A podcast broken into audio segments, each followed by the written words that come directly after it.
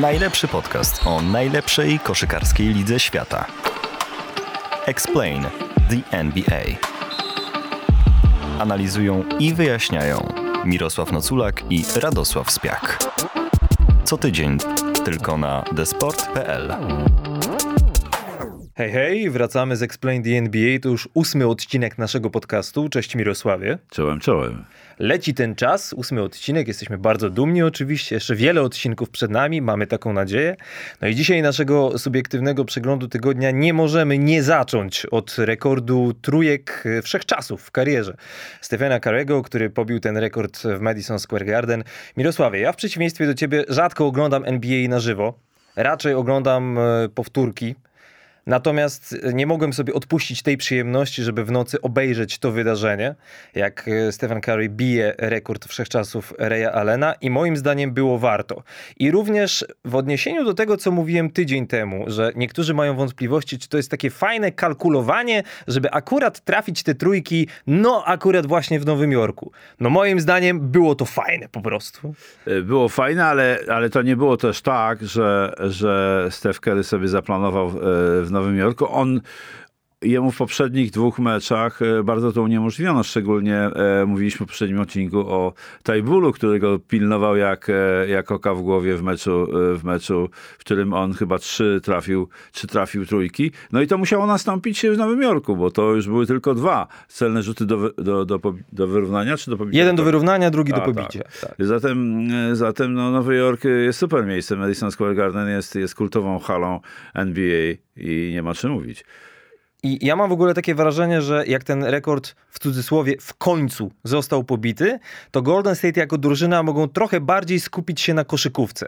Nie chodzi mi o to, że oni grali źle, bo i z Nowym Jorkiem wygrali, i z Indianą wcześniej wygrali, Tak, ale wcześniej był z Indiana, a potem wcześniej był z, e, z, z Filadelfią. Filadelfią, z którą przegrali. Tak, ale, ale w tych dwóch ostatnich meczach, właśnie przed Nowym Jorkiem, to Stephen Curry miał 8 na 29 za 3 punkty. Miał po prostu kiepską skuteczność i widać było, nie tylko po nim, ale w ogóle po całych Warriors, że najważniejszy w tym momencie jest jednak ten rekord. Trochę to kibice i media też podbijali ze zrozumiałych względów, no ale jak to już się w końcu wydarzyło, to teraz myślę, mimo tego, że Warriors, jak mówię, i tak są najlepsi w lidze, to teraz mogą być jeszcze lepsi, bo nie będą tego mieli w głowie, że ten rekord i rekord i rekord już jest po rekordzie, okej, gramy dalej. No tak, to, to, to, to tak można, można tak to odebrać. Mo- Moim zdaniem e, to musiało nastąpić, stało się już. Natomiast ty mówiłeś tydzień temu, że e, twoim zdaniem pewnie kiedyś się znajdzie ktoś, kto pobije rekord Stefana Karego, jak on już skończy karierę. Tutaj według różnych wyliczeń on może dojść, może nawet do 4,5 tysiąca trójek, w zależności od tego, kiedy skończy tę karierę. Natomiast co ciekawe, James Harden e, moim zdaniem ma takie szanse, chociaż e, nie, chociaż mówiłem co innego tydzień temu, ale jak popatrzyłem na liczby i tempo, jak Harden rzuca, to kto wie, kto wie. No tak, wielu, wielu uważa, e, że ten rekord jest nie do pobicia. Ale ja nie wierzę w takie, w takie historie, bo wszystko, jest, e, wszystko się może zmienić. Natomiast e, bardzo była charakterystyczna scena, jak Draymond Green podszedł do, z Jordanem Poolem do, po, tym, po tym ostatnim, po tym rzucie, który, który, ustan, który był, stanowi, ustanowił, ustanowił rekord i i Jordan Poole tak przybił mu piątkę i tak widziałem na jego twarzy, czy się to jest moja mnemonologia. Rany boskie, jak ja, to, jak ja to mam zrobić, żeby go przeskoczyć? Jordan Poole ma 22 lata. 22, tak, 99 rocznik bodaj. Czyli 22 lata, czyli ma przed sobą jeszcze może z 15 lat grania i to jest strzelec. Także, także e, e, może być to Jordan Poole na przykład. To już tak idziesz mocno w przyszłość, bym powiedział. No tak, tak, tak, bo to, bo to jeżeli ma być 4,5 tysiąca, to trzeba to zbierać przez kilkanaście lat, te, te, te trójki. To ja chciałem dodać jeszcze tylko dwie rzeczy. Fajne było to, że był Reggie Miller jako komentator i że był Ray Allen przy linii bocznej. Super sprawa. Natomiast to też pokazuje, jak bardzo rzuty za trzy punkty zmieniły koszykówkę. Reggie Miller sam mówił w relacji TNT, że kiedy on bił rekord Dale'a Elisa w 98 roku, to on sam nie wiedział o tym, że ten rekord pobił. I mało kto wiedział tak naprawdę. Dopiero kiedy Ray Allen 10 lat temu ponad bił rekord Millera, no to wtedy to już faktycznie było wydarzenie. E, Więc i, i, i na ten temat Bo mówiliśmy tydzień temu, że trochę więcej porozmawiamy o trójkach, ale zdecydowaliśmy, że jednak przeniesiemy to jeszcze na następny tydzień, żeby nie było tak, że cały nasz podcast, e, że cały ten odcinek jest o rzutach za trzy punkty, więc o znaczeniu trójek porozmawiamy trochę więcej za tydzień. Natomiast dzisiaj e, po prostu skupiamy się na, na tym rekordzie Karego i chciałem jedną rzecz dodać, małą zagadkę. Czasami O. sobie zagadki rzucamy. O. E, To jest zagadka, e, której nie wymyśliłem sam, bo to jest ta sama zagadka, którą zadał Ernie Johnson w studiu TNT. Moim zdaniem świetna i nie miałbym pojęcia, jaka jest odpowiedź, gdyby nie powiedział. E, Kary w tym momencie ma serię 152 meczów z rzędu z co najmniej jedną celną trójką. Trójką, tak. Kto jest drugi na tej liście? E, Mówimy o aktywnych zawodnikach, że w tym momencie w NBA ktoś, kto ma równie, znaczy no nie równie, ale jest na drugim miejscu pod względem długości meczów, gdzie w każdym trafia co najmniej jeden raz za trzy. No, Clay Thompson. Ludort. A, Ludort! A, to 40. Niedrafta- niedraftowany człowiek z Oklahomy. 40 meczów, a Kary ma 152. No tak, Ludort. Niesamowita sprawa. Ludort jest, jest niesamowity, szalenie fizyczny gość, ale rzeczywiście, ja, bardzo mi się podoba jego gra, aczkolwiek on, tak jak powiedziałem, nie był w drafcie. Jedna, jedną jeszcze dodam ciekawostkę, bo tak gdzieś mi mignęło na ekranie wczoraj, y, czy dzisiaj, czy w ogóle w nocy, jak oglądaliśmy ten mecz, że w, na początku lat 70. było 0,8 rzutów wykonywanych średnio za 3 punkty. To pokazuje zmianę. Zespołowo, dodajmy Zespołowo, w danym tak, zespołowo, tak. I do tego pewnie wrócimy w następnym odcinku Explain the NBA, a teraz idziemy dalej z naszym przeglądem tygodnia, chociaż zostajemy w Nowym Jorku. Co z tymi Knicks? Kemba Walker nie gra w ósmym meczu z rzędu i jest to decyzja trenera Toma Thibodeau. Nie ma żadnej kontuzji, nie ma COVID-u.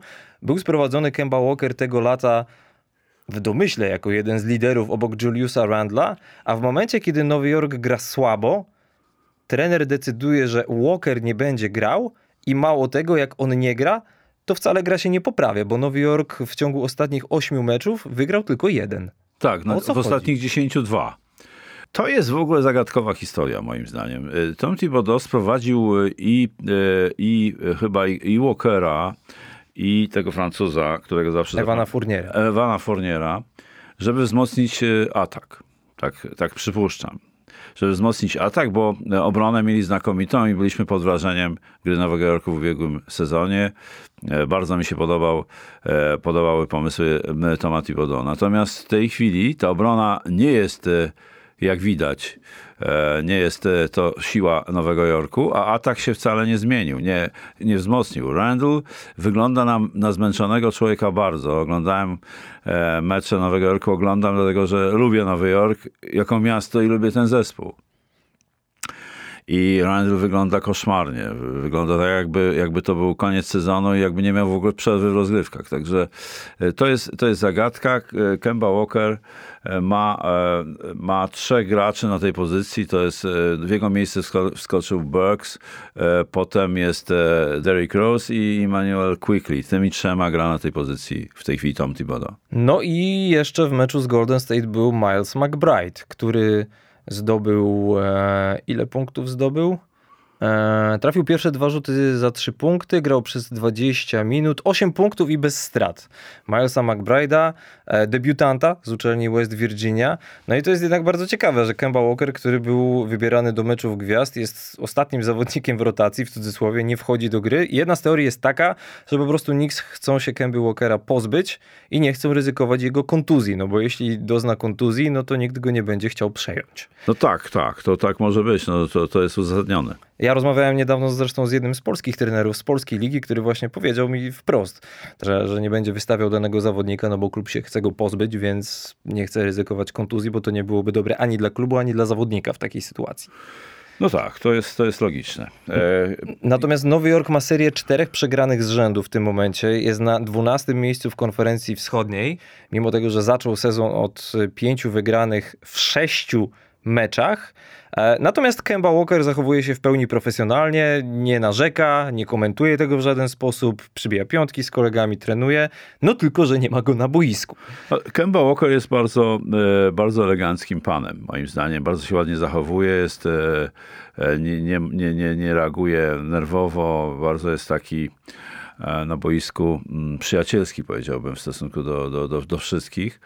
I, i, I bardzo lubiłem oglądać Kębę. Kębę w czasie, w czasie, gdy grał w Charlotte, uważam, że był najlepiej e, korzystający z zasłon w tamtym okresie gracz. Teraz trochę jest, trochę się tam to zmieniło, ale jest, jest kilku graczy, którzy znakomicie to robią, ale w tamtym, kilka lat temu, Kęba był moim zdaniem najlepiej korzystający, korzystającym z zasłony typu pick and roll. Po niej rzucał albo wchodził, albo z dystansu, albo dystansu. Chciałem jeszcze krótko wrócić do, do, do, do, do Stefcia Kerry, bo on jest, on jest unikalny między innymi dlatego, że on zdobywa punkty na trzy, na trzy sposoby. I to jest ważne że to, że to jest ten, i to, to jest model współczesnego e, gracza, tak? To o tym nieraz mówiliśmy, że sam się potrafi uwolnić z piłką znakomicie, bo ma, panuje nad piłką wyjątkowo, to jest właściwie, on zarządza piłką, on, on nią rządzi, on włada nią, a nie, a nie, nie, nie tam e, tak, tylko. To jest jedna rzecz, czyli potrafi się uwolnić samodzielnie, znakomicie korzysta z zasłony od linii końcowej i świetnie korzysta e, z, e, z czyli bez, e, uwalnia się bez piłki.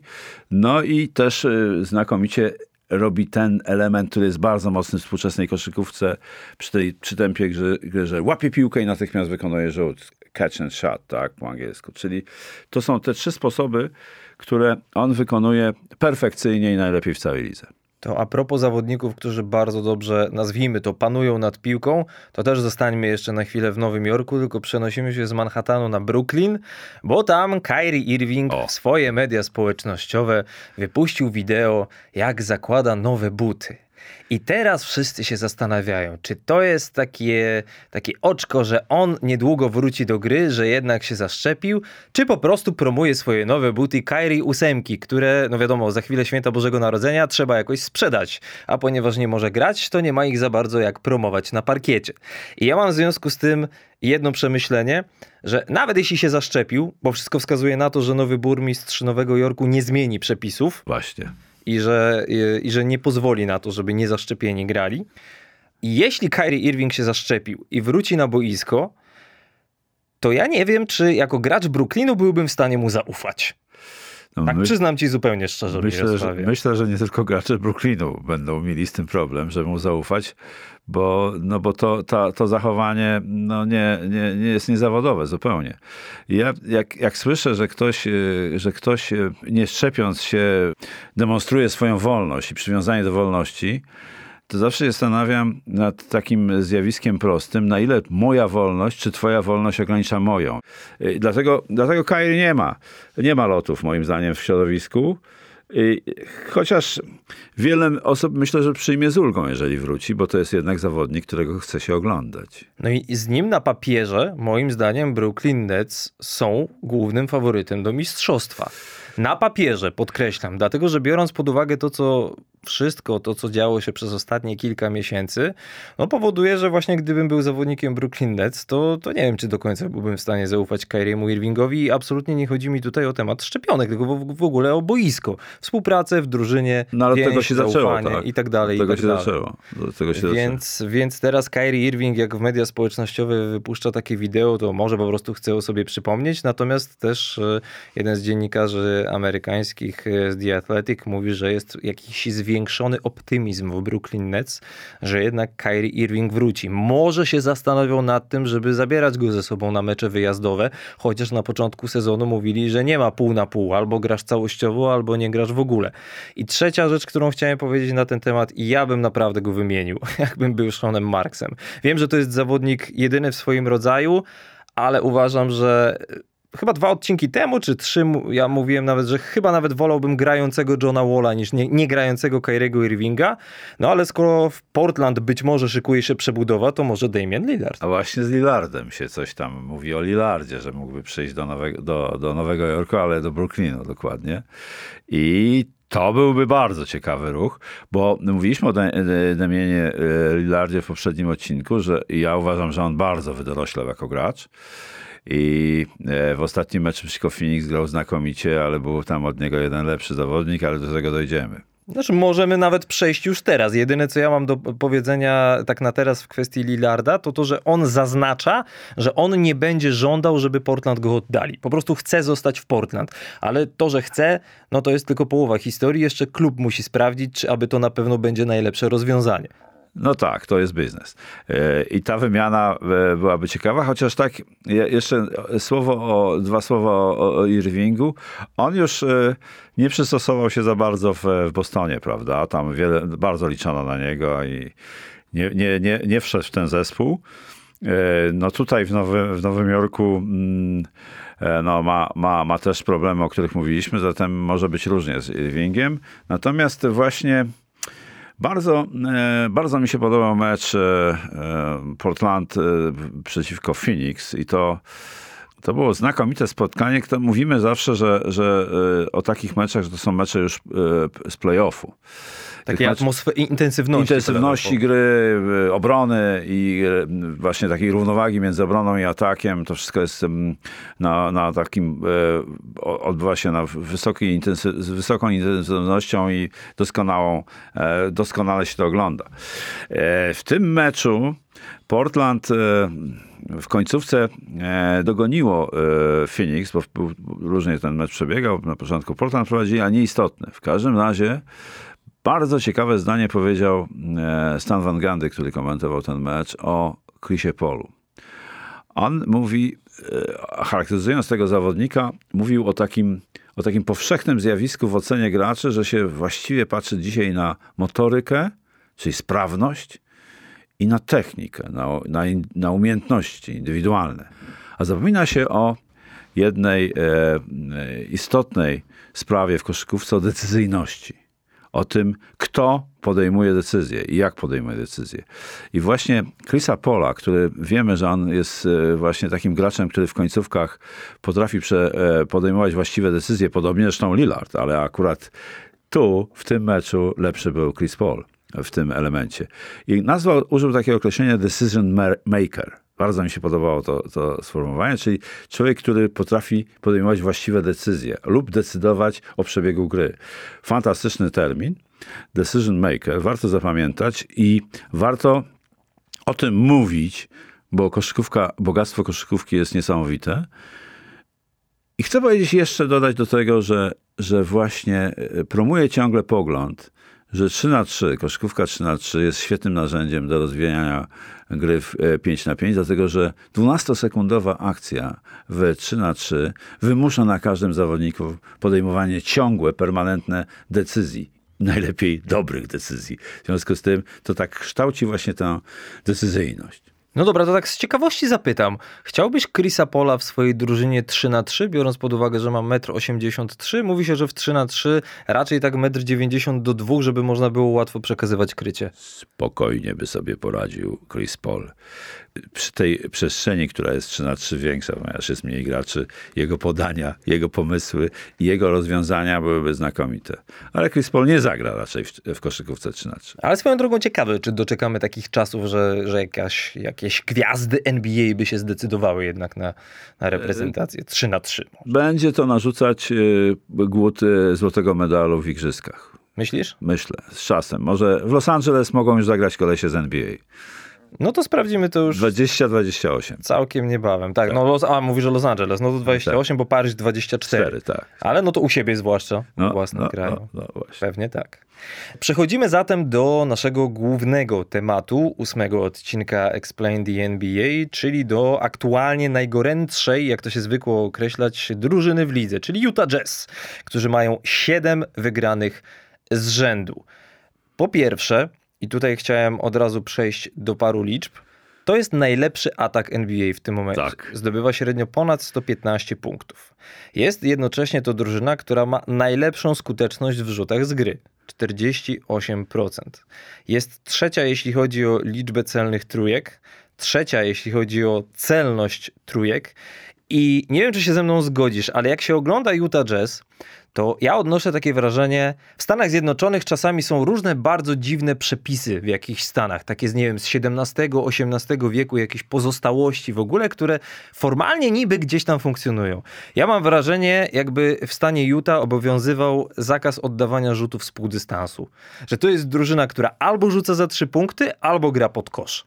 I w zasadzie nie ma innego rozwiązania to mówiliśmy o tym już wcześniej, że ten, że ten rzut z półdystansu z, ze względów e, księgowych e, trochę, mm, e, czyli że nie opłaca się rzucać za dwa z dalszej odległości, lepiej rzucać spod kosza lub za trzy, robiąc krok wstecz, tak, za linię rzutów za łuk. I tu być może obowiązuje ta zasada. Ale to też się zmienia. Oni to są w stanie rzucać z półdystansu. Nie wiem jak Donovan Mitchell, jak próbują czasami rzucać, ale rzeczywiście nie jest to, e, nie jest to skuteczne.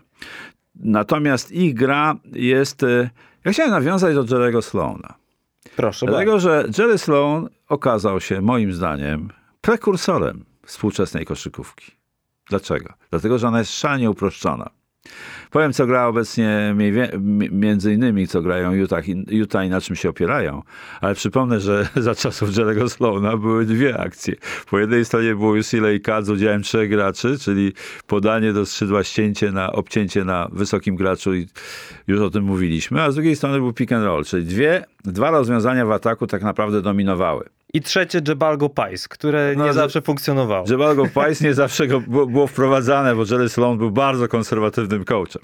Tu odsyłamy do jednego z naszych wcześniejszych odcinków i na razie tyle na ten temat. Natomiast, natomiast e, e, Queen Snyder, e, tak jakby no on, on, on gra, stosuje ataki i rozwiązania w ataku, tak jak, jak większość, większość trenerów. Rozwiązania trójkowe, i jednym z nich jest to, też mówiliśmy o tym, że, że jest to e, zasłona dla gracza e, w skrzydle i potem ten, który otrzymuje zasłonę idzie na tak zwany handoff, czyli przekazanie z ręki do ręki do wysokiego zawodnika i dalej się już albo gra jeden na jednego, albo rzuca z dystansu, e, z dystansu, albo, albo gra się do rogu przeciwnego. Przenosi się piłkę na drugą stronę boiska i to, tam już jest koniec. Albo gra jeden na jednego, albo rzut. Natomiast oni, oni stworzą taką kilka takich rozwiązań, które są typowe dla tej drużyny ze względu na Rudy'ego Goberta, który jest, który jest no, wybitnym obrońcą, e, ale nie jest e, finezyjny w ataku. On e, zdobywa punkty zwykle po dobitkach lub spod kosza, rzadko rzuca z półdystansu, już nie mówiąc o tym, że w ogóle nie rzuca z dystansu. Więc to jest taki, taki trochę model starszy środkowego. Natomiast, e, natomiast e, pick and roll z nim to są tak zwane late pick and roll, ja tak, tak nazywam, czyli opóźniony pick and roll na tak zwany alley czyli na taki loba, rzut nad, wysoko nad obręcz i go Rudy tam zgarnia piłkę i pakuje do kosza, robi to wyśmienicie. A druga rzecz to jest też to, to stosuje grę pick and roll z, z Donovanem Mitchellem, który jest najlepszym strzelcem tej drużyny i, i to jest, ten pick and roll jest grany w odległości 9-10 metrów od, od, od, w pasie środkowym od kosza atakowanego. I po tym bardzo często, ponieważ obrona jest e, e, e, przy pick and rollu najczęściej w NBA, że idzie gracz obrońca po śladach, czyli przeciska się na szczycie zasłony. Mitchell, który świetnie korzysta z zasłony Rudiego, rzuca z, z, z dystansu, czyli z 7-8 metrów. No, trochę więcej niż 7, powiedzmy, że między 7, 7 a 8 metrami. I to jest klasyczne granie. I jeszcze Snyder stosuje taką powszechnie już znaną w Europie nawet, double drag skin. Słyszałeś o czymś takim, double drag Owszem, skin? słyszałem. Double drag skin kojarzy mi się e, z, z zupełnie czymś innym, ale to też nie będziemy o tym rozmawiać. Ale jest to podwójna zasłona, Inaczej niektórzy komentatorzy nazywają to też e, stagger screen. Stagger screen zwykle jest od linii końcowej e, stosowana, a tutaj ona jest, to są dwa z rzędu pick and roll. I to robi bardzo często, wykorzystuje to e, Donovan Mitchell do tego, żeby właśnie po tym drugim pick and rollu już zgubić tego definitywnie obrońcę i ma czystą pozycję do rzutu. Przy tym, e, przy tym e, właśnie przy tej, tej sekwencyjnej grze pick and, dwoma, dwiema zasłonami pick and roll, typu pick and roll, ten drugi stawiający zasłonę na ogół roluje, a pierwszy wykonuje pop-out i to są, z tego wynikają różne rozwiązania. Zatem jak widzimy w ataku, Te rozwiązania są, wszyscy je stosują, nie ma nic w tym nadzwyczajnego. A wiesz dlaczego ja powiedziałem, że oni praktycznie nie oddają rzutów z półdystansu? Dlatego, że według statystyk Utah Jazz właśnie z półdystansu oddają w meczu średnio 5 takich rzutów. To jest jeden na kwartet, za- zaokrąglając Tak. oczywiście. To jest naprawdę bardzo, bardzo mało. Za to oddają najwięcej rzutów za 3 punkty, ponad 42 w każdym meczu. E, Ile i- to jest procent? 49% oddawanych rzutów w spotkaniu. No tak, to, jest no naprawdę, to jest naprawdę dużo. E, natomiast e, mój problem z Utah Jazz polega na tym, że nie można im odmówić konsekwencji, w tym sensie, że ta drużyna jest konsekwentnie budowana, nie ma tutaj jakichś mm, Szybkich, dużych zmian. tak, szybkich ruchów kadrowych. Zresztą wystarczy powiedzieć, że od początku sezonu 2017-18 to jest drużyna, która ma od tego roku, od 2017, najlepszy procent zwycięstw w NBA. tak. Natomiast to wszystko wystarcza niestety tylko na sezon zasadniczy. tak a bo- na playoffy już nie bardzo. Właśnie. Bo w playoffach w poprzednim sezonie Utah Jazz e, wprawdzie przeszli pierwszą rundę, wygrali z Memphis Grizzlies 4 do 1, ale potem w półfinale w zachodzie, na zachodzie przegrali z Los Angeles Clippers 2 do 4 i Prowadząc to mi... 2-0. prowadząc 2-0 Tak i to jest. mimo tego, że w dwóch ostatnich meczach nie było kontuzjowanego Kawaja Leonarda. No tak, tak. I mimo tego, że Donovan Mitchell jako lider drużyny gra w playoffach, na co wskazują wszystkie liczby praktycznie, lepiej niż w sezonie zasadniczym. Więc gdzie jest problem tej drużyny? To moim zdaniem mimo wszystko jest w obronie. Bo Rudy Gobert, owszem, jest indywidualnie kapitalnym obrońcą, ale ja odnoszę czasami takie wrażenie, że obrona na obwodzie za bardzo na nim polega i za bardzo się włącza myślenie typu jakby co to Rudy Gobert nas Zablokuje. uratuje. Tak, zablokuje. A, a we współczesnej NBA, moim zdaniem, obrona na obwodzie jest równie ważna jak pod koszem, biorąc pod uwagę chociażby liczbę rzutów za trzy punkty. To oczywiste. W związku z tym, jak słyszę, że na przykład kibice Utah Jazz mówią, dlaczego nas nie bierzecie na poważnie, dlaczego nie uważacie, że Utah Jazz mogą zdobyć mistrzostwo, popatrzcie jak dobrze gramy, no wszystko fajnie. Tylko to się wszystko dzieje w sezonie zasadniczym. I na razie nie widziałem w ciągu ostatnich lat sytuacji, żeby w playoffach, żeby, no żeby myśleć o Utah poważnie, jako o kandydacie do mistrzostwa. Ale wiesz, to jest zespół, który z kolei jest czwarty pod względem traconych y, punktów. To też jest wysoka pozycja.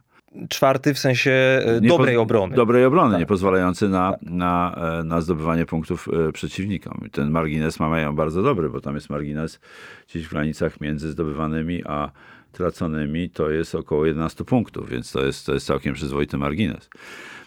Ale natomiast w asystach. Mało zespołowo grają właśnie. W asystach jest, są dopiero na 23 miejscu i raptem mają 20, niespełna 23 asysty. Czyli tutaj jest też problem tej, y, to, co we współczesnej koszykówce, to, co y, podziwiamy Golden State, którzy są liderami asyst, y, to właśnie granie, granie piłką i zawodnikami, tak skracając oczywiście i kolok- kolokwializując troszeczkę ten temat, czyli że brakuje, brakuje tego, tego w ataku. No, Quinn Snyder jest bardzo ciekawą postacią, bo on jest doktorem praw. Nie wiem, czy wiesz O proszę. Jest doktorem praw. Nad, zrobił to w swojej macierzystej uczelni, czyli Duke, bo tam zaczynał po szkole średniej, a, a w ogóle studiował filozofię i, i nauki polityczne wcześniej, więc to jest taki gość, który pasuje mi do mojej historyjki trochę. Ale to później. Te, także ten, ten Quinn Snyder to jest bardzo ciekawa postać. I co jest charakterystyczne? On bardzo po, y, jak zaczął pracować jako trener, bardzo często był asystentem i po roku zmieniał kluby. Roku zmieniał kluby.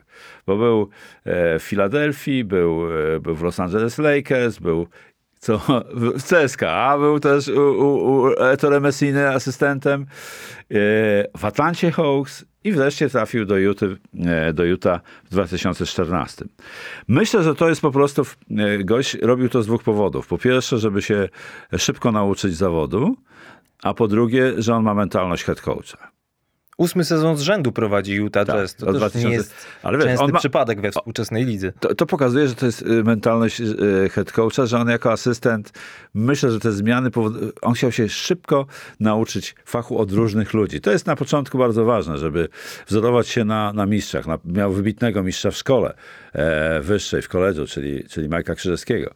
Więc y, był też przez, przez krótki czas asystentem u niego, ale takim trochę pół na pół, bo w tym czasie właśnie robił doktorat z prawa. No to moim zdaniem jeszcze Utah powinno właśnie popracować przede wszystkim nad obroną, bo jak się przygotowywałem, to też sprawdzałem właśnie liczby z tych ubiegłosezonowych playoffów i jak był ostatni mecz tych, y, tej serii półfinałowej z Los Angeles Clippers, w ostatnim szóstym meczu, kiedy Clippers awansowali, trafili 20 z 39 rzutów za 3 punkty.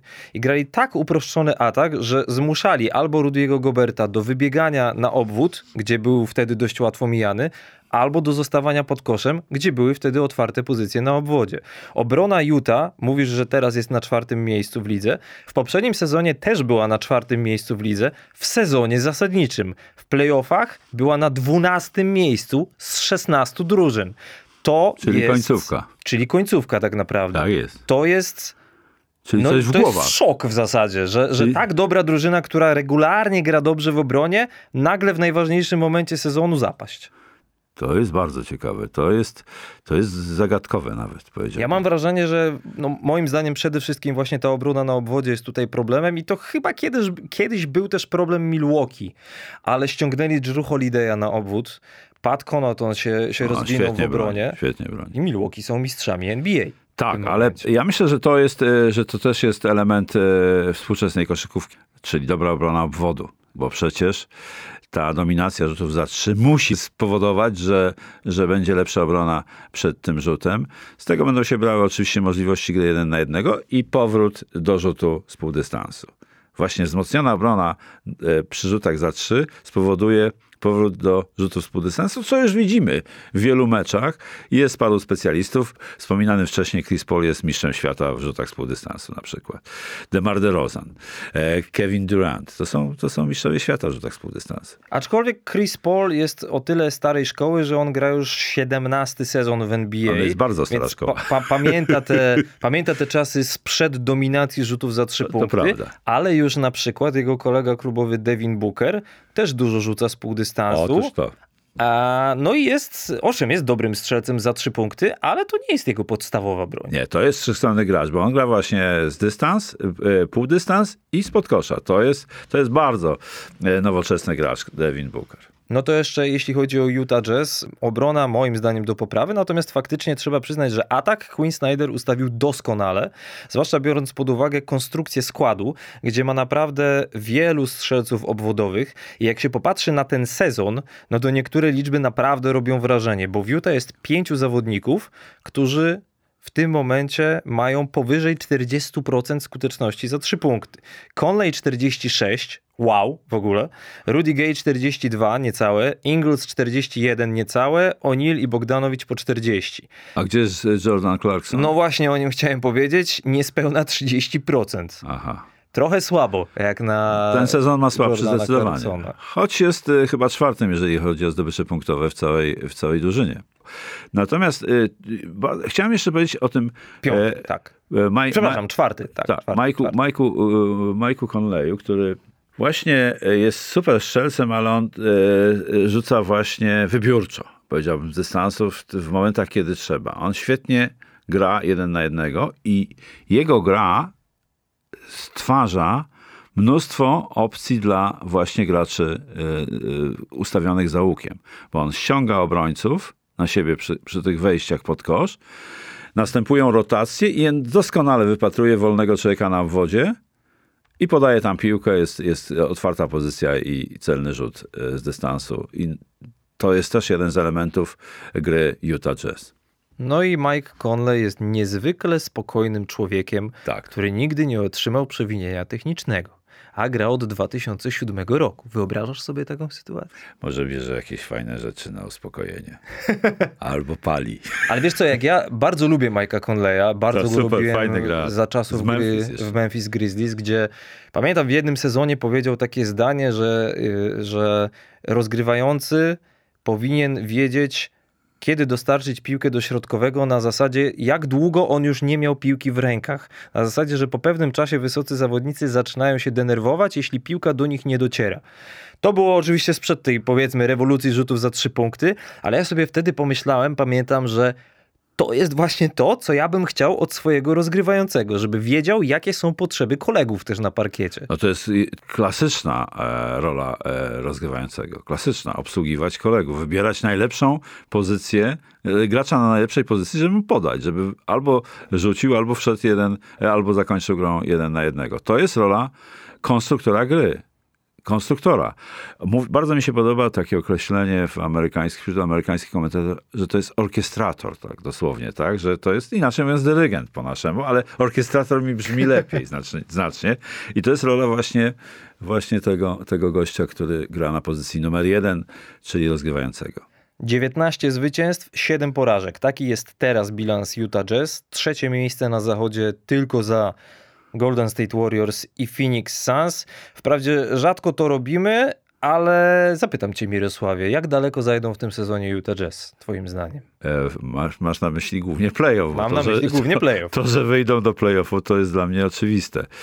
No, wiesz co, ja mam dużą sympatię do, do, do nazwy tego zespołu. E, I ja im życzę jak najlepiej. I, i e, lubię ich oglądać, lubię ich składne akcje i, i, te, i te, te umiejętności.